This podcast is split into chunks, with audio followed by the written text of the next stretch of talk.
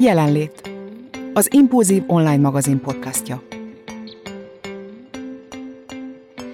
Szeretettel köszöntök mindenkit! 2020 váratlan fordulatoktól nem kímélt minket sem, de jó dolgok is történtek. A magazinunk számára ilyen volt a Jelenlét podcast elindulása is. A célunk az volt, hogy a mindennapi életünket átszövő jelenségekről, érzésekről, tapasztalatokról beszélgessünk, ezzel pedig színesíthetjük az olvasóink és a közönségünk életét. A magazin szerkesztői csapatát erősítette Angela Dél, Póli Emma, Széchenyi, Szilvés Vörösisti, később pedig csatlakozott hozzánk dr. Mahalek Judit is. Most pedig hallgassuk meg a 2020-as jelenlétadásokból kiválasztott néhány gondolatébresztő, vagy éppen megnevettető pillanatot. Az első jelenlét podcast adásból azt a részt választottuk, amiből kiderül, vajon számunkra mit jelent az a szó, hogy jelenlét.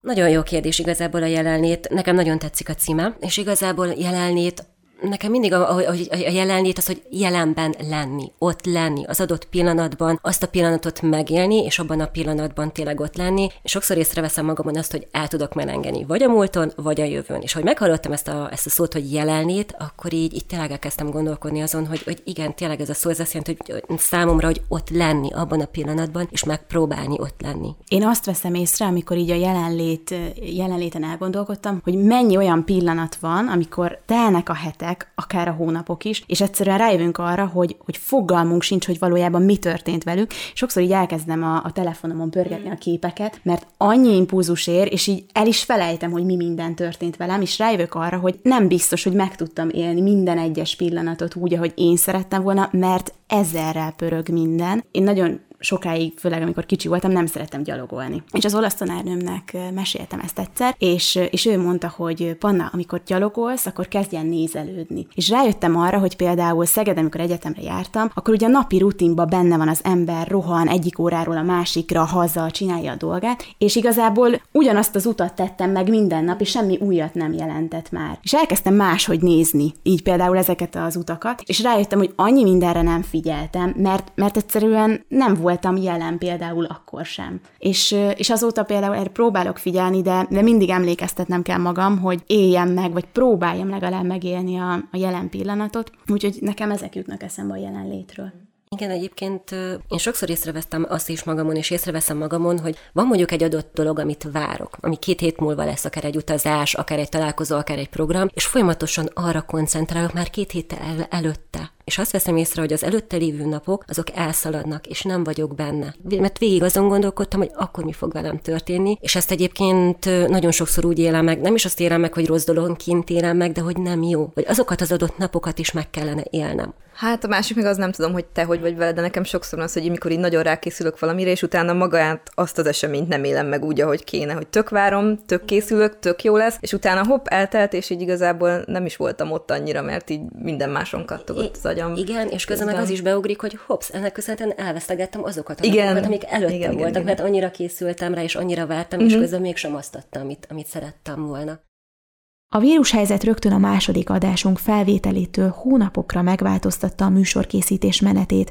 Erről is meséltünk nektek. Sziasztok! Ez itt az Impulzív magazin podcastja, a Jelenlét, és egy nagyon érdekes felállásban fogunk most nektek jelentkezni, hiszen mindenki otthon van, de mi nem szerettük volna, hogy a podcast itt véget érjen, hiszen egyetlen egy adásunk volt eddig, úgyhogy most mindenki otthon ül a szobájában, és valahol az éterben találkozunk, és beszélgetünk egy jót Póli Emmával, Széchenyi Szívővel és Vörös Istivel. Sziasztok! Sziasztok! Sziasztok! Hát az első kérdés olyan evidens, hogy vagytok? Én meg vagyok kicsit frusztráltan, de meg vagyok, köszönöm. Ez egy alapjárat, nem? Ennyi.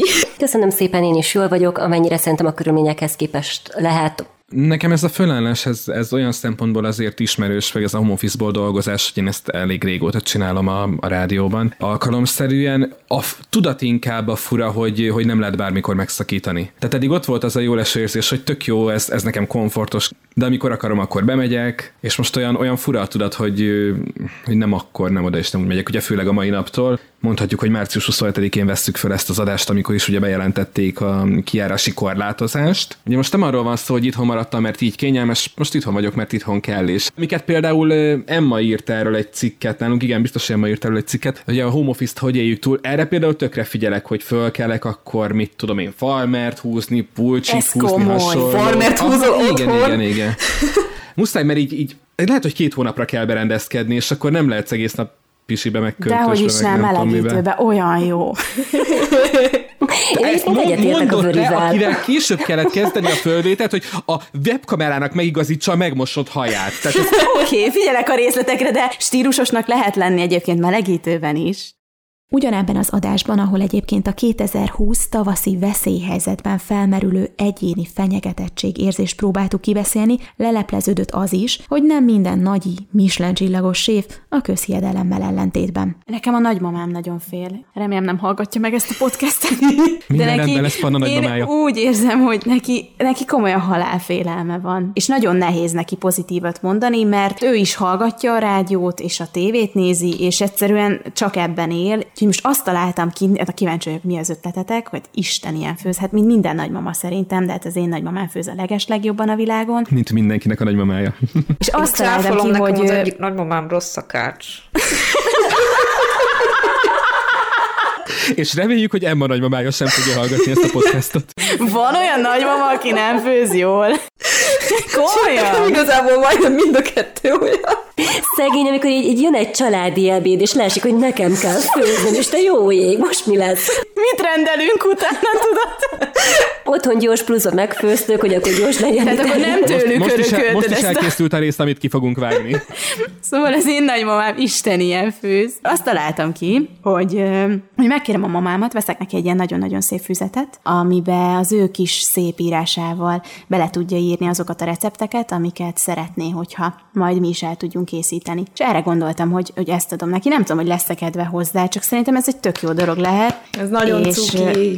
Jó ötlet, nagyon. Ezen gondolkoztam, hogy ezek a receptek, amiket ő tud, azok nincsenek meg, mert hogy úgy érzésből főz, mint minden nagymama, vagyis hát a legtöbb. És ezeket azért tök jó lenne, hogyha azért mi is megtanulnánk, és meglennének egy ilyen szép kis füzetbe, tudjátok, ilyen barna lapos, szép kézírása. Arra gondoltam, hogy jövő héten veszek neki egy ilyet, és megkérem, hogy ezeket írogassa le nekem. Én pedig majd befotózom. Ez nem rántja ki a mély depresszióból, akkor semmi. Ez egy nagyon jó ötlet. Egy nagymamának ez olyan, mint hogyha nem tudom, ugye a szívét archiválná. Igen, nagyon aranyos.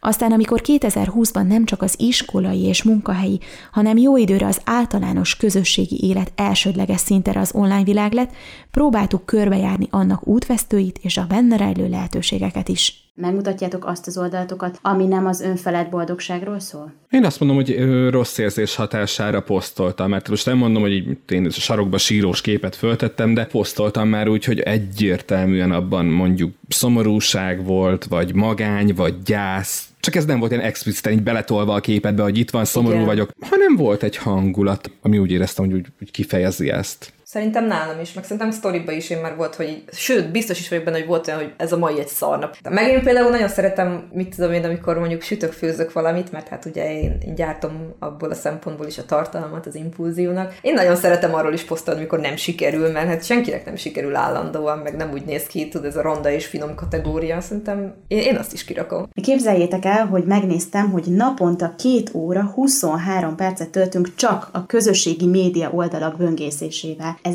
rengeteg idő. Rajta szoktátok-e kapni magatokat azon, hogy egyszerűen pörgetitek a Facebookot mondjuk, és lehet, hogy meg se jegyzitek, hogy mi van. Én amikor erre a pontra jutok, akkor abba hagyom. Én is, szerencsére. Régebben volt tényleg, hogy órákat töltöttem azzal, hogy csak mentem, görgettem, és most, hogyha rajta kapom magam mondjuk egy olyan 5-10 perc után, akkor abba hagyom. Én is. Mondjuk én Facebookot pont nem különösebben használok, tehát az tényleg az, amit így maximum munkára. De én Instán azért néha észre szoktam venni magamon, hogy azt se látom, mi az, csak nyom. Viszont az Instában nagyon jó, most már van ez a funkció. Tudjátok, mikor kiírja, hogy mindent láttál, és akkor úgy elszégyelled magad, hogy jesszusom. Mennyi időt töltöttem? Én erről nem tudtam. Azt, hogy már mindent láttál. Akkor én még nem vagyok olyan részes. Nem görgetted elég ideig. Akkor én most beismerem, hogy Instagram függő vagyok. De képzeljétek el, hogy erre már egy konkrét szó van, úgy hívják, hogy közösségi stressz szindróma, és ez azt jelenti... ez amikor attól félsz, hogy lemaradsz valamiről? Igen, meg pontosan úgy van, hogyha megvonjuk az eszközt saját magunktól, akkor előjönnek azok az ilyen elvonási tünetek, amik ugyanúgy a drognál, az alkoholnál, a dohányzásnál észrevehető. Én néha észrevesztem, amikor régen dohányoztam, akkor voltam úgy vele, hogyha láttam, hogy csak mondjuk 200 cigi van a dobozban. Igen, nagyon sokáig dohányoztam, 10 évig dohányoztam, de abba hagytam. Szóval amikor már tudtam, hogy csak 200 van a dobozban, én már akkor elkezdtem feszülni, hogy úristen, mi lesz, ha az elfogy. És hogyha elindultam valahova úgy, hogy mondjuk a zsebemhez kaptam, és nem volt benne, vagy tudtam, hogy nincs nálam, én ilyen fizikai bizsergést éreztem, hogy megőrülök, hogyha valahonnan nem szerzek, és néha valami hasonlót érzek, amikor úgy szétnézek, és rájövök, hogy nem tudom, hogy hol a telefonom. Mondjuk a másik, ami tök érdekes ezzel kapcsolatban, hogy nekem meg van, amikor így napokig, tehát hogyha mondjuk elutazok valahova, vagy ilyesmi, akkor tökre nem okoz gondot, hogy most nem tudom megnézni, mert mondjuk nincs internet, vagy akármi miatt. Lemaradok, valószínűleg nem történik semmi. Ami nagyon-nagyon érdekel, nem tudom, ti szoktatok-e kommentálni, de néha én azt érzem, hogy egyes, hogy ész nélkül kommentálnak, illetve azt nem tudom megérteni, hogy miért éreznek az emberek késztetést arra, hogy vadidegen emberek posztjai vagy cikkek alá kommenteljenek. Fröcsögésre gondolsz? Arra is gondolok, meg mindenre. Hú, nekem erre ilyen komplett elméleteim vannak. Én szerintem van az a típusú kommentelő, aki annyira akarja hallatni a hangját, de nem tudja, mert mondjuk a baráti társasága nem olyan, a családja nem olyan, egyedül van otthon.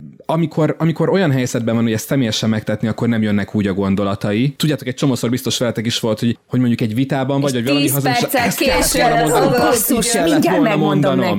Visszahívom és elmondom. Igen, hogy van ez a típus, aki nem tudja hallatni a hangját. Hát amúgy sem hallanak meg. A másik meg, aki szerintem egyszerűen nem érti. Aki nem érti, hogy ez miről szól, hanem ő azt gondolja, hogy valami baromi fontosat mondott. És nem érzi azt, hogy ő egy a tömegben, aki ráadásul ezzel céltáblát rak magára. És a harmadik típus meg az, a minél hangosabban kiabálok, biztos annál jobban hallják majd. Aztán vannak biztos a higgadt kommentelők is, meg a nyugodt kommentelők, csak szerintem Magyarországon ennek van a legkevésbé kultúrája, amennyire látom, hogy tényleg mondjuk például hírportálok alatt milyen kommentek jelennek meg. És a durva az, hogy úgy mennek eszetlenül a kommentek, hogy ordítanak róla, hogy mondjuk egy adott hírt el sem olvasott az illető, csak eljutott a headline-ig, és jó esetben a kis kiegészítő szövegig, ami a headline alatt van. És ez a legborzasztóbb. Ki hogyan viszonyul a változáshoz? Habár sokan óckodunk az ismeretlentől, jól tudjuk, hogy a komfortzónán kívül kezdődik az élet. Hétről hétre nem élem meg jól ezt a fajta változást. Én alapból nem szeretem a változásokat, az a fajta vagyok, aki azt hallja, hogy változás, akkor először összeugrik a gyomra, és utána kezd azon gondolkodni, ez egy jó dolog is lehet. Ez szerintem mindenki így van. Van, aki ebben kihívást lát, meg lehetőségeket lát. Mondjuk egyébként ehhez én is tudok kapcsolódni, mert én is azt írtam, hogy nehéz és ijesztő, de hogy egyébként én se tartok tőle. És sőt, most pont amiatt, hogy egy baromi nagy változás történt az életemben, most valahogy pont úgy érzem, hogy igazából de ez kell és jó. Kicsit én hiszek abba, hogy ha túl sokáig nem változtatsz és stagnálsz, akkor az élet dob rád valamit, ami miatt kénytelen leszel változtatni. Globálisan most pont ez történt. Hát amúgy igen, és akkor nyilván ezt ugye le tudod fordítani a saját kis életedre is, de hogy én most ezt így tényleg abszolút próbálom ilyen tárt karokkal fogadni, és kicsit változtatni a hozzáállásomat, hogy igenis fontos változtatni, és most nem kell feltétlenül ilyen baromi nagy változások gondolni, akár apró dolgokra is, de hogy most már nem félek a változástól. Egyébként ezen múlik, nem, hogy hogyan tekintünk rá, tehát hogy úgy tekintünk rá, hogy valami új fog jönni, vagy rettegünk tőle, hogy elveszítjük a régit, és esetleg olyan jön, amire nem vagyunk felkészülve, nem? Hát igen, mert azért az mindig nehéz, hogy volt egy kis megszokott biztonságérzetet adó, akármi legyen az, amit megszoktál, és hogyha ez változik, az mindig azért ijesztő, mert nem tudod, hogy mi lesz. A bizonytalantól meg azért mindig kicsit félünk, de nagyon fontos a hozzáállás. Meg szerintem a változás, ahhoz mindig nekem eszembe jut egy másik fogalom, az alkalmazkodás. Mert hogyha változás van, akkor mindig alkalmazkodni is kell, és igazából szinte, ha valamit az evolúció bebizonyított, akkor az az, hogy az ember képes alkalmazkodni mindenféle változáshoz. Hát most ez nem egy evolúciós fejlődés, vagy hát ki tudja, de hogy szerintem mindenkinek kell képesnek lenni alkalmazkodni ehhez az új helyzethez. Ha jó, ha rossz, vagy ha jónak, vagy rossznak éli meg, de alkalmazkodnunk kell hozzá. De még itt az alkalmazkodásnál az is érdekes, hogyha azt mondjuk, hogy bejön egy fogalom, akkor bejön még egy fogalom, és az pedig a komfortzóna, az klasszikusan. Ez most az a helyzet, ami gyakorlatilag szerintem mindenkinek bizonyos szinten ízekre zúzza a komfortzónáját. Pedig azt mondják, hogy ugye a komfortzónán kívül van az élet. Nekem ez a mottom, hogy az élet a komfortzónán kívül kezdődik, és ezt nagyon sokszor megfogadtam már. Amikor tényleg el kell döntenem valamit, és mindig úgy érzem, hogy ez a döntés lenne a jobb, hát ez mindig mégiscsak könnyebb út, megismerem, akkor mindig belém bújik a kis ördög, és inkább arra gondolok, hogy de hát ezt még nem próbáltam, hogy ez valami újat hozhat, úgyhogy abba az irányba kell mennem. Persze ez nem minden szituációra igaz, de amikor ilyen fejlődésről vagy változásról van szó, ami újat hozhat, vagy pozitívat, akkor, vagy benne van a lehetősége, akkor inkább azt szoktam most már választani. Majd a tavaszi időszakból a nyárba menetelve felidéztük, hogy annó hogyan éltük meg az érettségi próbatételeit. Ez volt talán az egyik legfelszabadultabb adásunk, amiben generációs szakadékot ugrottunk, és tételeket reptettünk a Dunába. Azt hittem, hogy ez majd olyan nagyon nagy mérföldkő lesz, és amikor megcsináltam, ugye annyira turbozza az ember magát, hogy minél többet tanuljon, felkészüljön, azért az az időszak nagyon intenzív, és utána én hatalmas nagy ürességet éreztem. Már nem vagy a gimnázium diákja, még ugye nem jársz főiskolára, vagy egyetemre, vagy bármilyen más tanulmány nem kezdtél el, és azt éreztem, hogy rengeteg feladatom volt, hogy véget ért az érettségi, minden úgy elszállt, és olyan ürességet éreztem. Szerintem azt azért gyorsan mondjuk el, hogy nem vagyunk öregek, de mi még, vagy nem tudom, hogy ti is, de én még tudom, hogy abban az érettségi rendszerben érettségiztem, amikor azt, hogy leérettségiztél, nem jelentette azt, hogy akkor most lóg a láb és élvezzük a nyarat, amíg nem kezdődik az egyetem meg az új élet, hanem nekünk még, vagy nekem még tudom, hogy utána el kellett mennem különböző helyekre szóbelízni, ott ugyanúgy tételt kellett húzni, meg írásbelízni. Ezzel egyedül vagy. Igen, Böri. Nektek már az érettségi, ez a központ is volt. Úgy látom, Vörikém, te egy másik korszakba érettségiztél. Öreg vagyok. Te még oroszul is tanultál, nem? Itt generációs különbségek vannak. Igazából nem is generációs, de ha belegondolok, mi voltunk, vagy hát az én korosztályom volt a választóvonal, nálunk vezették be az emelt és a középszintet. És akkor azzal egyet törlődött, azt hiszem, maga ez a felvétel is. Tehát nekünk az érettségi az egy igazából egy ilyen bemelegítés volt a felvételi előtt. Igen, mi voltunk már az a korosztály, akiknek már nem kellett felvételiznie, hanem az érettségi számított a felvételinek. Öreg vagyok, ugorjunk, Panna. Jó, ugorjunk arra, hogy ugye az érettséginél nagyon számít az, hogy az ember mennyire tudja beosztani az idejét. Én az a típus vagyok, aki, amit beír a naptárba, hogy mit szeretne megtanulni, melyik tételt, hogy, ahhoz én ragaszkodom teljes mértékben, és akkor én nyugodt vagyok. Adél, te biztos nem ilyen vagy. Én nem. Én mindig nagyon jó voltam abban, hogy csináljak egy tervet, és aztán azt ne tartsam be. Tehát nekem arra volt jó a terv, hogy megtervezem, hogy hogyan ne csináljam, majd nem is tudom. Igen, volt tervem, és aztán arra is emlékszem, hogy az volt a utámam, hogy egy Tom és Jerry epizódot megnéztem.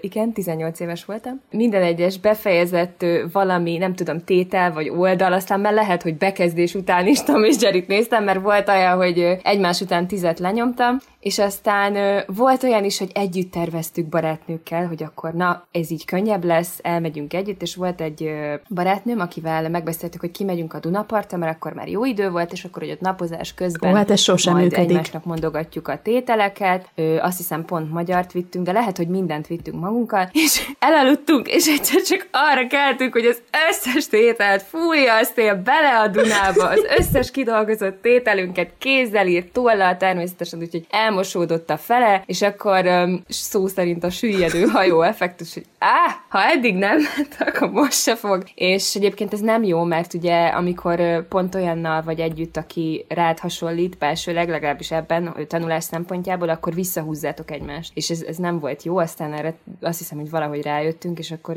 tanultam valamit, de hát én nem vagyok jó példa, úgyhogy senki ne hallgasson rám, de én nem tanultam agyon magamat, és ez nyilván meg is látszott az eredményeken, mert nem lettek olyan kiválóak, de azért túl voltam rajta, meg nem buktam meg semmiből szerencsére, hanem azért ilyen 3-as, 4-es voltam, talán még 5-ösöm is volt. Úgyhogy azért túléltem, de én valóban nem vagyok ez a tervezős, és nem is tudtam tartani ezeket.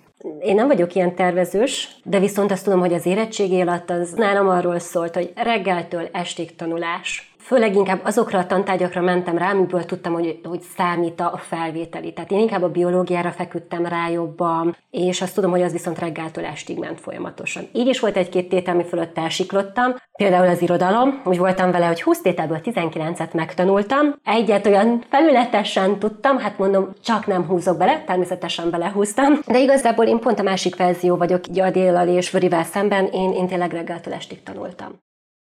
Hogyan vélekedünk a testünkről? Elfogadtuk-e azt, amit a tükörben látunk, vagy képtelenek vagyunk megszeretni önmagunkat? Erről is beszélgettünk a Te szereted önmagad adásunkban. A testképzavar olyan viselkedészavar, amely során az illető nem tudja helyesen megítélni a saját testét, mert egy természetellenes ideálhoz hasonlítja. Emma, te belekerültél ebbe a helyzetbe? Na! Én erre vagyok kíváncsi nagyon. Hát igazából ehhez hozzátartozik az, hogy én szerintem olyan középiskolás korom óta nem vagyok kibékülve a testemmel. Ez nem igaz, mert most már igen. Tehát akkor úgy mondom, hogy most már eljutottam oda, hogy most már oké vagyok magammal a legtöbbször.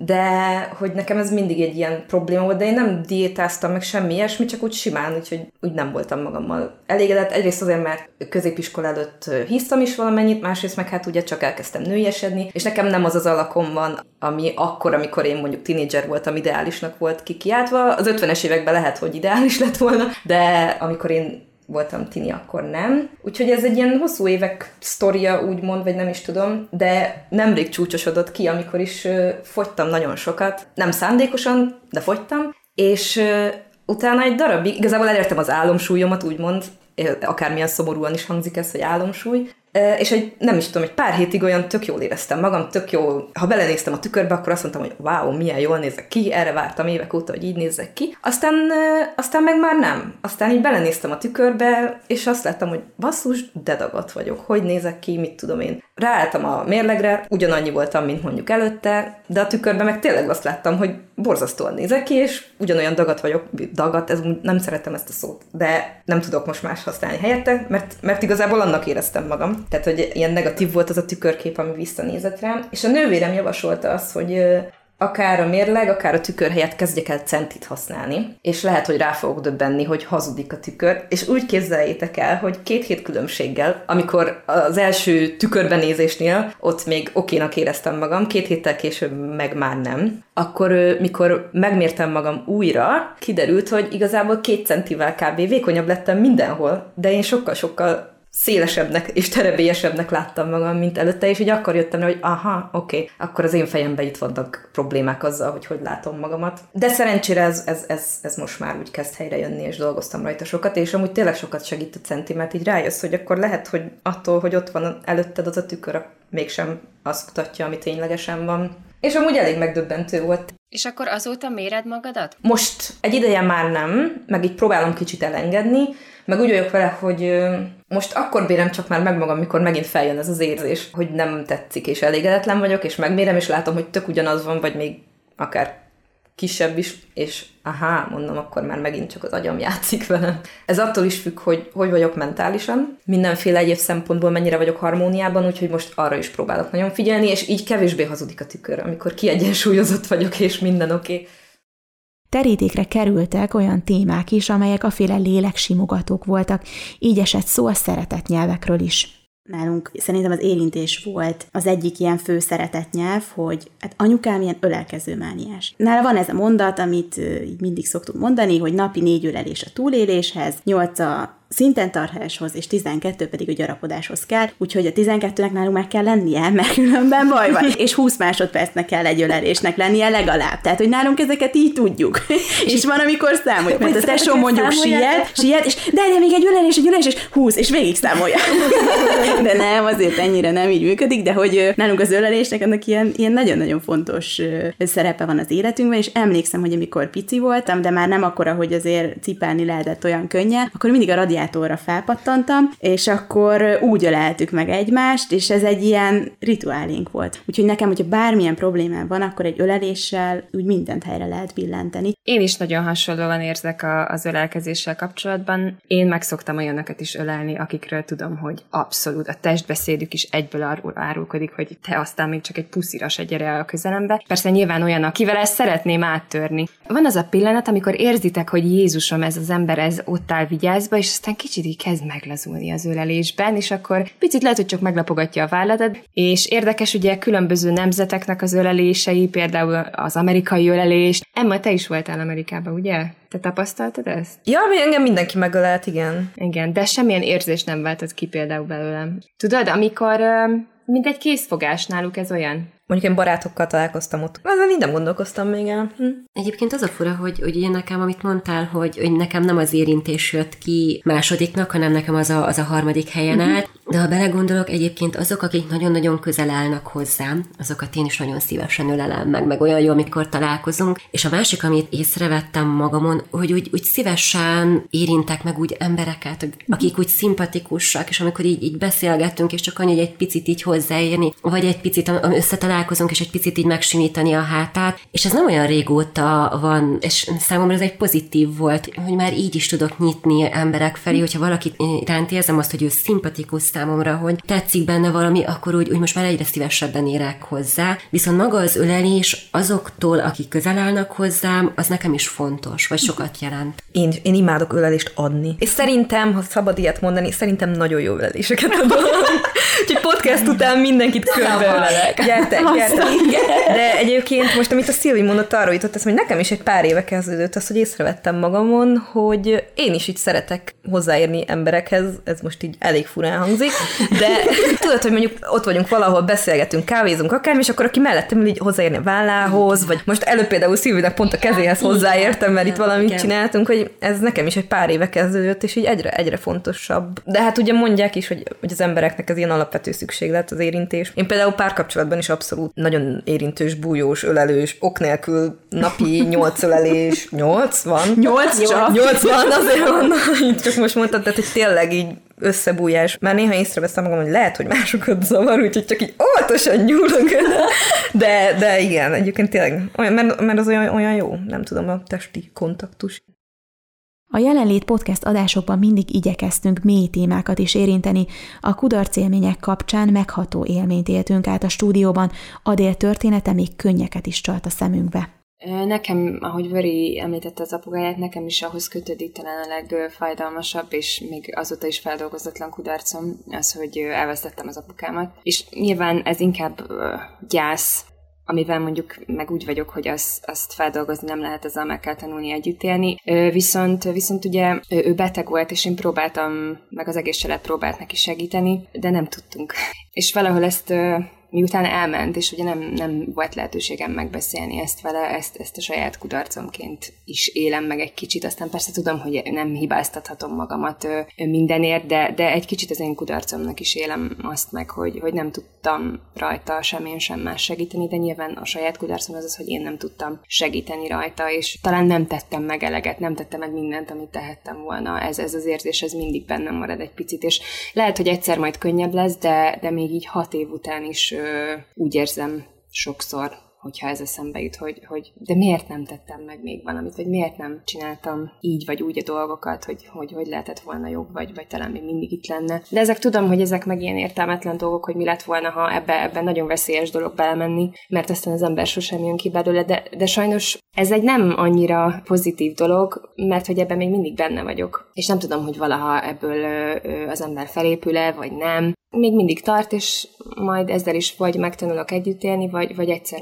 majd kigyógyulok belőle. Nagyon sokat írtam már neki, meg hozzá, olyan kimondatlan dolgokat, de ezt még nem. És lehet, hogy megint ez a podcast arra lesz jó, hogy rávilágítson olyan dolgokra, meg kérdésekre, amit eddig nem tettem fel magamnak. Mert az valóban sokat segít a kapcsolati kudarcokon, hogyha az ember leírja, vagy kiírja magából, még ha soha nem is fogja megmutatni azt a másik személynek. Ahogy Adél mondta, amikor mélypontra kérdeztél, akkor nekem is így hirtelen a gyász volt az, ami beugrott, és nem is csak apu, hanem így néhány évvel korábban én a mamámat vesztettem el, aki ráadásul nekem tényleg mondhatom, hogy nekem világéletemben büszkén mondtam, és most is nagyon büszkén mondom, hogy nekem 2 édesanyám van, illetve volt, mert nekem olyan volt az anyai nagymamám. De igen, a gyász egy másféle mélypont, és az egy másféle vesztesség, és az egy másféle dolog, amivel meg kell tanulni együtt élni. Hülyesség szerintem azt, hogy feldolgozni, tényleg együtt élni lehet vele, aztán az élet dolgozza föl, nem te, vagy az idő.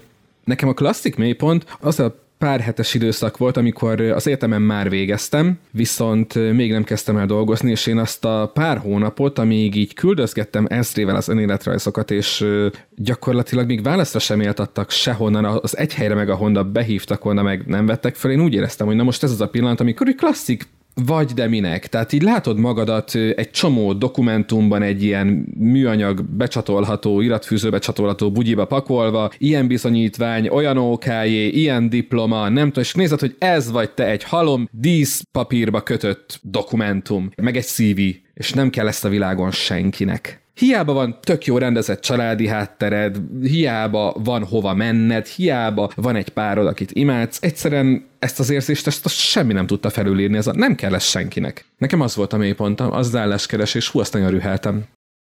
Az egyik őszi adásunkban például a 10 leggyakoribb illemkocka bizonytalanságot beszéltük ki, olyan kérdésekkel, mint hogy hogyan fújjunk diszkréten órott társaságban, mit tegyünk, ha valaki a környezetünkben erős testszagot áraszt, vagy éppen egy temetésen felveszi a telefonját. Görög Ibolya protokoll szakértő gondolatai mentén erre jutottunk. Például, amikor bementek létterembe, kávézóba, előre engedjen a férfi, vagy ne? Ne, inkább menjen ő, bármi baj van, vele történjen meg először, majd, de bennem tényleg ez van, tehát nekem mindig benned van ez? Igen, hogy a férfi menjen előre.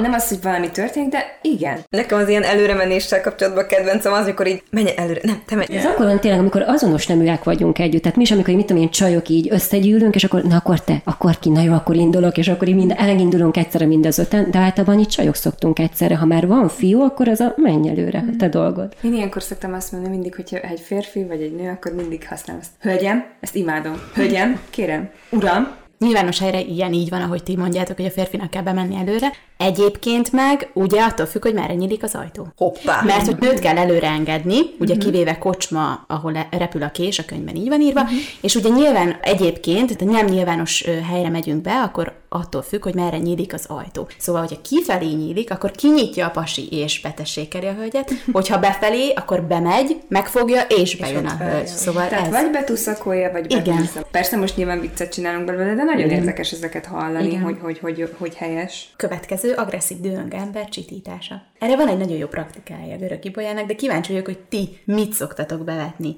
Kiabál veled a kollégád. Elkezded magyarázni neki, és egy hatalmas vita lesz belőle, vagy valami más utat választotok? Szerintem ez attól függ, hogy milyen lelki állapotban vagy. Én már volt, hogy belementem. De volt olyan is, hogy ő emelt hangon, én pedig akkor teljesen nyugodtan, de akkor várj, akkor ezt most beszéljük meg. Attól függ, hogy éppen milyen lelkiállapotban vagyok. Görög Ibolya ezt mondja egyébként, nagyon figyelek és szeretnék segíteni, arckifejezést vágunk. A nők enyhén kinyitják az ajkukat, majd a végén meg kell kérdezni, hogy és miben segíthetek? De szerintem sokszor olaj a tűzre, nem? Az utolsó kettő kínos, de hát erről is beszélünk, mert van ilyen, amikor olyan ismerősöd, vagy esetleg kollégád van, aki egészen egyszerűen büdös. Volt már ilyen? Biztos. Volt. És mit kezdesz vele? Ezt a többi kollégámmal karöltve, ezt együtt tényleg, mert ezt éreztük, hogy ez olyan probléma, ami egészségügyi probléma volt egy másik kollégánál, és ezt együtt próbáltuk megoldani. Először hát ilyen különböző segédeszközöket tettünk olyan helyekre, ahol tudtuk, hogy a kollégánk is megfordul, de nem segített sajnos, és aztán végül az lett a vége, hogy nem mi beszéltünk vele, hanem az erre alkalmas személy, aki ezzel foglalkozik, meg ilyenhez joga van, ő beszélt róla vele, aztán ugye ő ezt nem mondhatja el nekünk, hogy ennek a beszélgetésnek mi lett a vége, de mi tettük szóvá a kollégánknak, aki ezért felelős, és aztán ő beszélt vele, azóta már ez a kollégánk nem dolgozik velünk, semmi köze nincs a kellemetlen szagoknak ehhez, hogy nem dolgozik velünk, de ez nagyon kellemetlen, és... nem tudom, hogy erre mi a helyes etikett, nagyon várom, hogy elmond, mert úgy éreztük, hogy tennünk kell, meg hogy megakadályozzuk azt, hogy ebből probléma legyen, vagy tegyünk ellene, de nem tudtuk, hogy szóljunk. Erre én is kíváncsi lennék, mert én ilyen szituációban szerencsére nem futottam bele, de pont ezen gondolkodtam én is, hogyha ebbe belefutnék, hogyan? Mit lehet egy ilyen mit lehet, igen, hogy reagáljunk ilyenre? Az van a könyvben, hogy 4 szem közt egyszer mindenkinek mindent el lehet mondani. Nagyon kínos. Ő azt mondja, hogy annyira elviselhetetlen egy idő után ez a szituáció, hogy valamit tenni kell, akkor viszont az őszinte kommunikáció fog segíteni. Csak ha meg nem vagytok olyan viszonyban, tehát ez egy új kolléga is volt. És végül pedig a öltözködési bakik. Hát ez szerintem a szilikon-pánt kirúgása, vagy nektek esetleg van más, amitől aztán falra másztok? Hát szerintem ez a zokni szandál, zokni papucs. Ez nekem ettől herótom van. Nem tudom, gondolkoztam rajta, de én ezek kicsit úgy vagyok, hogy nem a ruha teszi az ember. Nyilván van, ami mókásan hat, vagy kínosan, persze, vagy nem tudom, de hogy ez meg egy olyan nehéz kérdés, mert azért... tehát nem biztos, hogy mindenkinek annyira fókusz az, hogy mondjuk, hogy öltözködik, mert lehet, hogy éppen örül, hogy valamit fölhúznia. Na, szóval, hogy nekem ez egy ilyen nehéz kérdés, hogy most így nem tudom, hogy ez hogy ítéljen meg, de nyilván egy zokni szandin én is elmosolyodom. Szerintem ez az aranyos kategória. Nekem ez kifejezetten szórakoztat. Ki gondolta volna, hogy Emma és Adél testvére is megpróbálta elhitetni velük, hogy őket bizony örökbe fogadták. A testvérekről szóló adásban ilyen humoros történeteket is megosztottunk veletek. a nővérem meg a hugom között, ott tényleg én voltam az, aki így, hol az egyikkel, hol a másikkal bandázott inkább. De bocsánat, még egy kérdés, te örültél a kis tesónak? Nagyon rossz a memóriám egyébként, és a két testvérem a memóriám, nekem ők szokták így mondani a dolgokat. De én úgy emlékszem, hogy vártam, mert arra nagyon emlékszem, hogy a nevet mi találtuk ki a hugomnak. De arra emlékszem, hogy a nővérem annyira nem örült a kisúnak, ugye ezen ő már egyszer átment, hogy született egy kis tesó, meg mindig is azt mondták, hogy a nővérem tökéletes egy kellett volna, és volt olyan, hogy mielőtt megszületett a kisúgom, előtte pár héttel így félrejött a nővérem, és azt mondta, hogy most elmondom neked, hogy innentől kezdve velünk ám nem fognak annyit foglalkozni. És így lettem ma? Nem. Bár mondjuk tudod, mint a hányattatott sorsú középső gyerek velem mindig is így volt. Nem, ez vicc, ez csak vicc. Adél, te érezted azt, vagy éreztették veled azt, hogy a nagytesó, nem is az, hogy azzal a nagy dolgok történnek, hanem az a sokkal mondjuk szigorúbbak a szülők, mint mondjuk a kicsivel, akit kicsit jobban elkényeztetnek. Szóval voltak ilyenek nálatok? Hát nem. Valahogy anya ezeket szerintem jól csinálta. Igazából, ha volt is ilyen, hogy kivételezett velem, akkor az azért volt, mert kiharcoltam valami ilyen nagyon aljas módon hisztisztem, vagy nem igazat mondtam. Szóval az inkább a saját saram, hogyha nekem megkegyelmeztek, vagy inkább a pici lányt látták bennem, mert biztos, hogy nagyon jól el tudtam játszani, és a tesóm meg közben gondolom gonosz szemekkel nézett rám, hogy lehetek ilyen sztenyó. Úgyhogy nem, szerintem ezeket jól csinálták a nagyszüleim is, a szüleim is. Igazából valamiért egyszer, amikor megtudtam, hogy mi az az örökbefogadás, akkor én a fejembe vettem, hogy engem biztos, hogy örökbefogadtak, mert hogy nem láttam babakori fotókat magamról, ilyen nagyon újszülött fotókat, és akkor a tesóm meg ugye hát ezen kapott az alkalmon, és akkor rájátszott még, hogy hát akkor tényleg el kell, hogy mondja, hogy valóban engem örökbefogadtak, ő nem látta anyát terhesnek, és hogy engem úgy hoztak haza egy nap a semmiből, és akkor ezt utána évekig mondta még, mikor már nagyobb voltam, akkor is megpróbálkozott vele, és akkor volt, hogy így elbizonytalanodtam, de aztán a végén már anyukám is azt mondta, hogy ja, tudod, mi persze, hát örökbefogadtunk, és akkor mi van, ugyanúgy szeretlek. Úgyhogy ez már azóta is ilyen családi hülyeség, hogy szoktuk ezt mondani, hogy örökbefogadtak, de igazából úgy tudom, hogy nem. Úgy tudom. Napig, ha valaki tud valamit, szóljon. Á, jobb nem tudni. De Adél, ezt nem fogod elhinni, ez nálunk is volt. Hogy nálunk is ugyanígy volt, hogy mondta nőlem, hogy téged az árvaházból hoztunk, de hogy nálunk azt hiszem nem én találtam ki, bár lehet, hogy nálunk is ez volt, hogy nem tudom, találkoztam a fogalommal, és akkor fejembe vettem, de én is emlékszem ilyenre, hogy igen, úgy hoztunk az árvaházból, meg a küszöbön találtunk, meg ilyenek. És akkor elkezded nézni, hogy valóban hasonlítasz a szüleidre, és rájössz, hogy nem, hogy semmiben sem hasonlítasz senkire. Persze ez nem igaz, csak hát az ember a fejébe vesz valami hülyeséget, főleg ilyen pici korba, aztán ugye ez megy tovább. Mondjuk mi ezzel még a mai napig poénkodunk, mert a hugom meg a nővérem nagyon-nagyon hasonlítanak, tehát ők igazából simán elmennének ikreknek néha bizonyos szögből szerintem. Én viszont máshogy néz, ők inkább apukámra hasonlítanak, én meg inkább anyukámra, és van olyan, amikor így hárman vagyunk egy képen, még akár így pár évvel ezelőtt is, és így azon rögünk, hogy hát engem tényleg örökbefogadtak, mert én nem nézek ki úgy, mint ők egyedül. De ezt külső szemmel, Emma, megmondhatom neked, hogy totál ugyanúgy néztek ki szerintem, legalábbis az én véleményem szerint, amilyen fotókat láttam rólatok, nem sokat mondjuk, de szerintem nagyon hasonlítotok. Vajon a munkám a hivatásom? Akikkel erről beszélgettem, a munkát homlokegyenest ellentétes szempontból közelítették meg. Judit, mint a kitaposott ösvényen lépdelő orvos, Emma pedig, mint a kreativitás kibontakoztatását kereső szabadúszó szólalt meg. Mondja az Emma is, hogy kreatív legyen a munka, tehát te így mire vágytál? Tulajdonképpen ilyesmikre vágytam. Alapvetően ezek nagyon mélyről jövő, meg táplálkozó dolgok, amiket nem tud az ember kikerülni, úgy, ahogy Emma sem tette, de mondjuk ennyire szabadúszó lenni például, mint amennyire az Emma is, számomra sokkal nagyobb kihívás lenne, és feladatként élném meg, mint egy előttem már sokszor bejáratott utat, mint az orvos szakmai utat végigjárni. Nehéz szerintem nagyon szabadúszónak lenni. Az.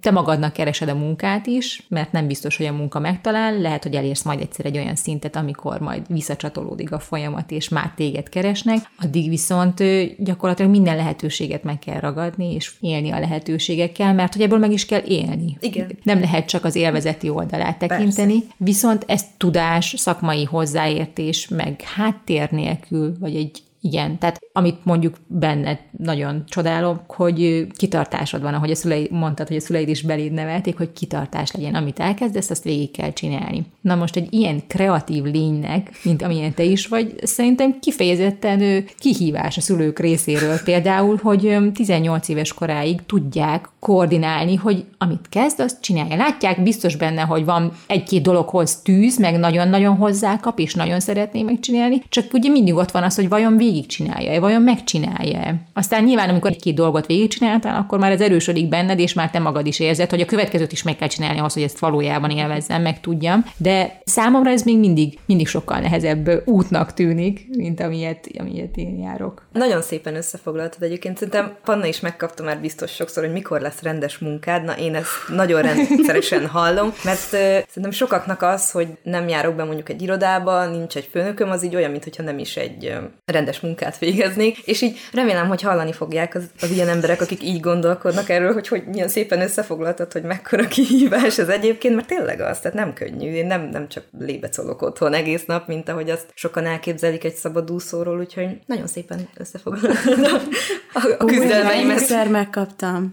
Ez egy hobbi. A Panna hobbiának él, és a Panna így el van, és például a szüleim is abszolút támogatták az én döntésemet is, és belátták, hogy tényleg ez az én utam, pedig egyébként nem olyan személyiség voltam, aki mondjuk az a tipikus, tudjátok, hát a média világában ugye, hát azt képzelik el az emberek, hogy csak ugye azok tudnak érvényesülni, akik tudjátok, ilyen törtetők, és akkor. Hát én nem ez a személyiség voltam, és engem ezért is féltettek ettől, hogy biztos Panna ezt szeretnéd, és mondtam, hogy igen, ezt szeretném, attól még lehet egy másik utat is választani, nem csak ezzel mindenen átkázoló, és apukám is ezt elfogadta, hogy jó, és szerintem látja, hogy egyébként élvezem, meg szeretem, de azért benne van, hogy ez munka. Tehát, hogy ez így, tehát, hogy ő is az a típus, tehát, hogy reggel 7-től 4-ig tart a munkaidő, ez, amit meg mi csinálunk az Emmával, tehát hasonló a munkánk azért, hát abszolút nem ez. És azért egy szülőnek ezt így elfogadnia, meg főleg, hogy nem is lát bele ugye a munkánkba, tehát, hogy azt tudjuk, hogy egy orvos mit csinál valójában. Igen. Na, de mondjuk egy szerkesztő, egy fotósnak mondjuk milyen munkája van, azon kívül, hogy csak kattingat, tehát, igen, hogy igen. Azt nem tudja egy szülő se, és még a testvéremnek is néha el kell mondanom, hogy ez miről szól, mert hogy nem lát bele, igen. Csak az, hogy úgy el vagyok. Na, ez az, amit végül is az elején mondtam, hogy az iskolai rendszerben nincs beleépítve az, hogy belelássunk bizonyos szakmáknak igen. A rejtelmeibe. A gyermekvállalás még ma is egy olyan téma, amiről nehezen merünk őszintén beszélgetni, mi ezzel szemben kitártuk a szívünket. Judit 2 gyermekes édesanyaként mesélte el az anyasághoz fűződő érzéseit, Adél pedig őszintén vállalta, hogy jelen pillanatban nem vágyik arra, hogy édesanya legyen. Lehet, hogy most ez olyan mélyen él benned ez a szabadságvágy, meg függetlenség, hogy ezt nem akarod feladni. Erre is gondoltam, de azt hiszem, hogy ezt azért nem anyától hozom, mert én viszonylag elég sokáig, 25-26 éves koromig nagyon-nagyon szerettem volna a gyereket, és én olyan 26 éves korom környékén készen is álltam rá, meg szerettem is volna, és ha hiszed, ha nem, 3, mindig az volt a fejemben, hogy nekem 3 gyerekem lesz, először egy fiú, egy lány, aztán meg még valami, úgyhogy ez egy teljesen konkrét terv volt, tehát most én tudom, hogy úgy konfoltuk fel az egészet, hogy én vagyok az, aki nem szeret a gyereket, és ez így is van jelen. A jelenállás szerint. Senki ne gondolja, hogy én egy szörnyeteg vagyok, és hogy én utálom a gyerekeket, mert én nagyon-nagyon szeretem a gyerekeket, velük is dolgozom minden nap, de jelen állapotomban most nem szeretnék. Holott volt olyan időszak egész felnőtt koromban, amíg teljesen úgy gondoltam, hogy akkor holnap készen állok arra, hogy anyuka legyek, csak aztán nem így történt. Judit, neked volt titkos terved? Igazából szerintem ez egy olyan része az életünknek, ami nem tervezhető teljes mértékben. Voltak vágyaim, szerettem volna elérni bizonyos célokat, volna. Én úgy mondom inkább, hogy nem anyává válni, hanem családot szerettem volna, amikor felnők. Anyaság ennek egy része szerintem a családnak, az anyaság szerepe egy része, én családot szerettem volna, ahol gyerekek vannak, ahol férj van, ahol megértés van, szeretet van, összetartozás van. Nekem ilyen elképzeléseim, ilyen vágyaim voltak, és ennek egy lépcsőfoka igen az anyává válás volt. Mikor szültél először? Én 29 évesen. 29 évesen volt az első terhességemnek a szülés vége, és akkor 31-et betöltöttem, amikor a másodikat. A legideálisabb korba szültél, nem? Hát én szerintem erre úgy Isten igazából ideális kor nincs. Szerintem egyénileg mérlegelendő terület, amikor úgy mindenkinek összejön az, amit szeretne, elvárna magától, társától elvárna, anyagilag, amit el tud érni, és úgy gondolja, hogy már minimálisan elég az induláshoz, vagy éppenséggel sokkal többre vágyik, hogy sokkal többet kell megteremteni egy gyereknek az elindításához, útraengedésére. Én szerintem ez teljesen egyénileg mérlegelendő. Adél, mondtad, hogy 25 évesen készen álltál rá, most valamiért mégsem, most azóta megváltozott a körülmények, vagy mi változtott? Igazából nagyon sokat gondolkodtam ezen, tehát én nem szeretnék pro és kontra érveket mondani itt a gyereknevelés, vagy gyerekszülés, vagy terhesség ellen. Ez, ahogy Judit is mondta, ez mindenkinek, nincs is rá ideális alkalom, vagy ideális kor, szerintem sem, amikor azt mondhatod, hogy tökéletes, ha 28, vagy ez a tökéletes kor, hogy szülj egy gyereket. Ez annyira egyéni, tehát én csak magamról tudok beszélni, hogy egyszerűen most nincs bennem az a vágy, hogy gyereket szeretnék. Lehet, hogy a testem nem áll készen rá, és a lelkem áll készen rá, ahogy mondjuk pár éve volt, vagy fordítva, lehet, hogy a lelked áll készen rá, de a tested nem áll készen rá. Ennek rengeteg oka lehet. Nekem ez a kettő most nincsen összhangba, de ez tényleg egy olyan beszélgetés, amiben szerintem nagyon mélyre megyünk, és hogy beszélgetek barátokkal és ismerősökkel is, meg annó írtam is erről egy cikket, ahogy betöltöd a 30-at, egyre inkább elvárássá válik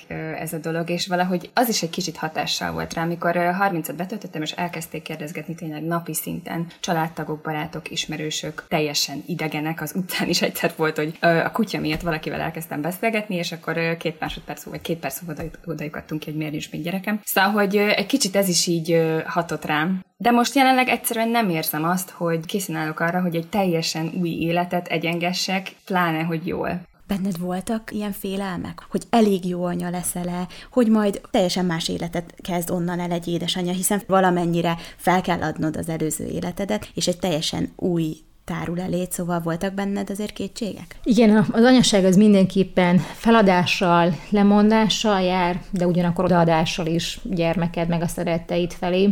Én életemben kifejezetten én szerintem lemondásokkal járt, hiszen kiestem úgymond a karrierépítésben, kiestem anyagiakból. Mondhatnám ennek számos vonzatát, energia kiesésem is volt, mert hogy fárasztó, nagyon fárasztó kisgyermekes szülőnek lenni, amikkel néha ezzel a tudással és ezzel a kompetenciával nincs felvértezve, az ember úgy gondolja. Én mai szemmel például azt tudom mondani, hogy akinek van egy stabil párkapcsolata, és van egy olyan stabil állása, amivel úgymond anyagiakat meg tudja teremteni a mindennapi szükségletekhez, a mindennapi megélhetéshez, az ha úgy érzi, vállaljon gyermeket. Én magam részéről azt mondom, hogy ha tehetném, korábban lettem volna édesanyja. Úgy gondolom, hogy fizikailag és lelkileg ezeket a hullámzó pontokat, amik az anyasági szereppel együtt járnak, simábban viseltem volna, vagy könnyebben tudtam volna elengedni bizonyos dolgokat, vagy éppenséggel meglovagolni bizonyos lehetőségeket. Sok mindennek passzolnia kell, sok apró részletnek, de úgy gondolom, hogy a lemondás az mindenképpen ott van az anyaság szerepében.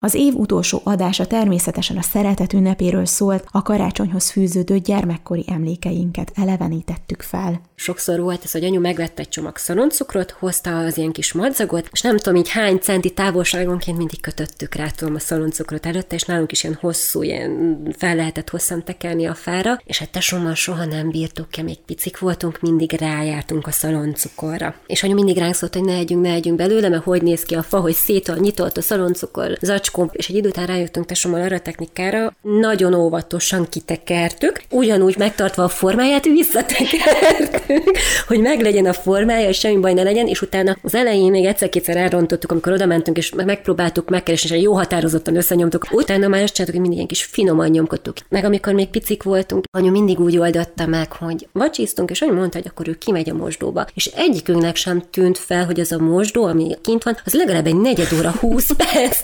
De tényleg megvacsisztunk, visszamentünk, és már ott várt minket az ajándék, és ez a meglepetés, hogy ez hogy történt, tehát, hogy kimentünk sehol, semmi, és milyen csöndben érkezett a Jézuska, és ennyi ajándékot hozott. Nekem ez a 2 dolog maradt meg nagyon. Hát nálunk is ilyen vacsora közben kiosonós volt, vagy hát, ha jól emlékszem, mindig úgy volt, hogy a vége felé, vagy anyu, vagy apu. Hát milyen stresszes lehet, biztos, nagyon. És nálunk mindig volt egy kis csengettyűszó, tehát, hogy mikor már vége volt a vacsora, kis csengettyűszó, és akkor megjött a Jézuska. De ebbe így a legviccesebb az volt, amikor mi a nővéremmel már ugye tudtuk, hogy hogy zajlanak itt a dolgok, de ahogy a hugunk még pici volt, és ugye hát azért még tartottuk a műsort, hogy neki is meglegyenek a kis karácsonyi emlékei, viszont ő meg rendkívül türelmetlen volt, és mi még ott ettünk nyugiba, mert tudtuk, hogy jó, hát úgyis oda kell valakinek rakni majd az ajándékot, és akkor ő meg már így nem tudom, fetrengett a székeken, mikor még pici volt, és hogy menjünk már, Jézuska, jöjjön, és akkor az egész család próbálta így visszatartani, hogy valaki közben oda tudja csempészni az ajándékokat. Hát igen, így oldották meg ilyen okosan hasonlóan, mint a Szilviéknél. És milyen finoman formálódik ez át, nem? Tehát, hogy nem egy ilyen csalódás az egész, hanem valahogy én nem is tudom, hogy mikor fordul ez át, és mikor jön rá az ember, hogy akkor valójában ez hogyan is működik, de hogy szerintem a szülők annyira jól meg tudják oldani. Tehát nálunk is anyukámék úgy megoldották, hogy nagyon sokáig ebben hittünk, hogy akkor a karácsonyfát nálunk az angyalok díszítik, és ők hozzák, és közben meg belegondolok, milyen stresszes lehetett nekik. Tehát tényleg ott nem is tudom, hogy hogy oldották meg. Ez nem, ez tök jó. Az jutott eszembe, hogy ezért majd a podcastra jut ki, hogy gyerekek ne hallgassák meg. Hát, igen. Ez nem gyerekbarát, senki ne gondolja 18 rosszat, hogy nem, hogy valaki a gyerekei előtt hallgassa. De olyan érdekes, hogy van az unokatestvérem, én nem tudom, hogy például mit gondol. Tehát, hogy olyan susmus van, és nem tudom, lehet, hogy már tudja, hogy az ajándékokat akkor nem az angyalok hozzák. De hogy kíváncsi vagyok, hogy ez így mikor, hát a fene tudja, hogy mikor alakul át. Tehát, hogy nem tudom. Képzeld el, nekem van egy ismerősöm, és ő mondta, hogy náluk most már a lányuk ilyen 4-es, 5-es, és ő még mindig hisz a télapóban. És ő még mindig úgy gondolja, hogy a télapó hozza neki így az ajándékot, és kérdeztem tőle, hogy és mégis nem volt egy osztálytársa sem, aki, és mondta, hogy nem, senki, és még mindig hisz benne. Ja, hát képzeljétek, én attól pillanattól kezdve nem hittem a télapóban, amikor egyszer a szomszédunk volt a télapó, és minden flottul működött, nem jöttünk rá, és tényleg hittünk a télapóban. Egyetlen egy dologra nem gondoltak a szüleim, hogy amikor ugye elment, akkor néztük, hogy úristen, merre megy, meg mivel megy, és a szomszédban a mozgásérzékelős lámpa felvillant, és ott ment a télapóba, és így, na ott minden összeomlott. Erre az egyre nem gondoltak. Arra nem is gondoltál, hogy a szomszédban is vannak gyerekek, és oda megy? Nem, de onnantól már a járásáról megismertük a szomszédokat. Ott bebukott a Mikulás, de az angyalok nagyon sokáig tényleg nekünk ők hozták a karácsonyfát. Nálunk is csengő szó volt, és szerencsére én sem emlékszem, hogy lett volna egy olyan pillanat, amikor megtudtam, hogy nincs Jézuska meg télapó. Most azért tisztázzuk le, ugye akkor december 6-án a télapó jön, és akkor karácsonykor meg a Jézuska. Jó, csak már most összezavarodtam, mert hogy én ezt mindig így tudtam. És a mai napig van egy olyan december 6-a, amikor még fogalmam sincs, hogy ki volt a télapó. Tehát a mai napig nem tudom, hogy ki jött hozzánk, kopogott, ült le ezzel a igazán fake áll szakállal, vattából, anyukám cipőit viselte, valószínűleg anyukám volt. Anyukája öltözött be Mikulásnak? Igen, mert azt hiszem, hogy ismerősünk, egy házaspár átjöttek, és akkor anya meg ugyanígy, ez az alibi, hogy kimegyek WC-re, vagy kimegyek a fürdőbe, vagy a mosdóba, és hogy közben jött a télap, és valószínűleg anyukám volt, de valahogy annyira nem állt össze ez az egész, meg volt még egy alkalom, amikor meg anya ott volt, és azt meg tényleg nem tudom, hogy ki volt a télapó. Ha valaki emlékszik ezekre a velünk töltött december 6-ákra, jelentkezem már, mert még mindig nem tudjuk, hogy ki volt a télapó. Most nálunk is így volt, hogy vacsora, és akkor valahogy mi pakoltunk, anya beosont, csengőszó, meg apa is átjött egyébként nagyon sokszor régebben, és akkor mire odaértünk, addigra sötét volt, és az volt a legjobb, a sötét, és akkor addigra meggyőzöttük a csillagszórókat. Remélem élveztétek a 2020-as jelenlét legjobb pillanatait. A teljes epizódokat megtaláljátok a magazin SoundCloud csatornáján, a Spotify-on és az Apple Podcaston is. Hallgassátok vissza őket, amíg várjátok az első 2021-es epizódot, amelyben annyit már elárulok nektek, a téma a gyermeknevelés, amihez mindenki ért. Várunk benneteket 2 hét múlva egy új adással. Sziasztok! Köszönjük, hogy jelen voltál! Keresd az Impulzív online magazin podcastját az ismert csatornákon, a Spotify-on, a SoundCloud-on és az Apple Podcastok között, valamint az impulzivmagazin.hu weboldalon. Tarts velünk legközelebb is!